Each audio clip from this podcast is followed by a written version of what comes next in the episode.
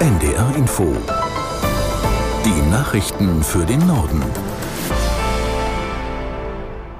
Um 18 Uhr mit Beate Rüsop. Nach den Meldungen folgt eine Unwetter- und Sturmflutwarnung für die Küsten. Im Nahen Osten bleibt die Lage angespannt. Sowohl am Gazastreifen als auch an der Grenze zum Libanon kommt es immer wieder zu Schusswechseln. Aus Tel Aviv Jan-Christoph Kitzler. Während zurzeit relativ wenige Raketen aus dem Gazastreifen auf Israel abgefeuert werden, ist die Lage an der Grenze zum Libanon weiter angespannt. Israel hat heute mehrfach Stellungen der Hisbollah angegriffen, die den Süden des Libanon kontrolliert und in den letzten Tagen immer wieder auf Ziele in Israel geschossen hatte. Außenministerin Baerbock ist am Nachmittag in den Libanon geflogen. Zuvor hatte sie in Tel Aviv gesagt, Israel habe das Recht, sich zu schützen. Es könne keinen Frieden mit dem Terror geben. Im Gazastreifen verschärft sich die humanitäre Lage nach Angaben der Vereinten Nationen weiter. Hilfslieferungen, die auf ägyptischer Seite bereitstehen, werden weiterhin nicht über die Grenze gelassen. Ägypten richtet wegen der anhaltenden Kämpfe zwischen Israel und der Hamas morgen einen internationalen Friedensgipfel aus.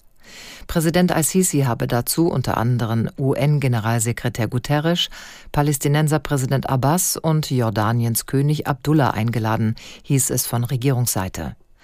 Auch zahlreiche Vertreter der EU sollen kommen, unter ihnen Bundesaußenministerin Baerbock.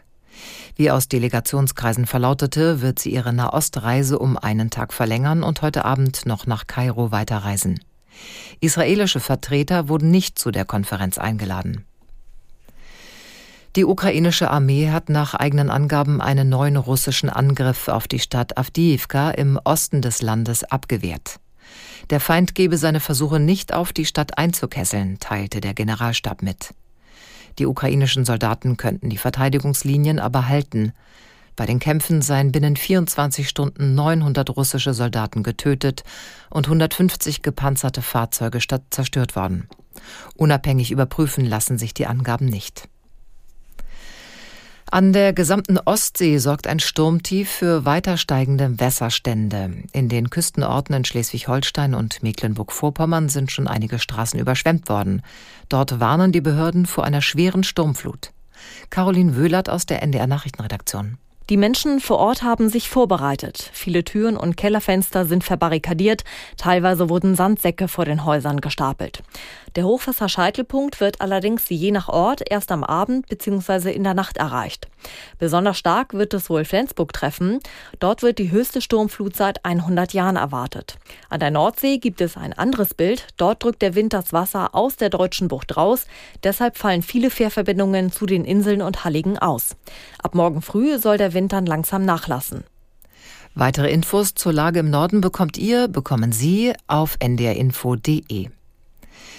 Der Bundestag hat den Weg für mehr Bus- und Fahrradspuren freigemacht. Mit den Stimmen der Ampelfraktion verabschiedete das Parlament eine Novelle des Straßenverkehrsgesetzes. Aus der NDR Nachrichtenredaktion Nina Schön.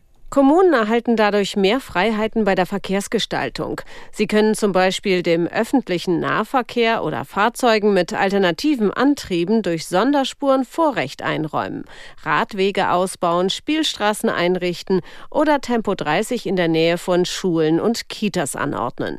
Die Sicherheit des Verkehrs und das zügige Vorankommen müssen die Kommunen zwar weiter berücksichtigen, beides ist für Entscheidungen aber nicht mehr allein ausschlaggebend. Klima, Umwelt und und Gesundheitsschutz sollen stattdessen eine größere Rolle spielen. Auch das Planungsbeschleunigungsgesetz hat der Bundestag beschlossen. Damit können Straßen und Schienenwege deutlich schneller gebaut werden. Dazu zählt auch die Sanierung besonders befahrener Autobahnabschnitte und Brücken. Außerdem haben die Abgeordneten dafür gestimmt, die Lkw-Maut zu erhöhen. Der Bundesrat hat die deutliche Erhöhung des Bürgergelds im kommenden Jahr gebilligt. Die Ländervertretung stimmte einer entsprechenden Verordnung der Bundesregierung zu. Damit kann die Anhebung des Bürgergelds zur Sicherung des Existenzminimums um rund 12 Prozent wie geplant zum 1. Januar in Kraft treten. Mit der Anhebung erhalten allein lebende Erwachsene im kommenden Jahr 61 Euro mehr im Monat. Die Unterstützung steigt auf insgesamt 563 Euro. Das waren die Nachrichten.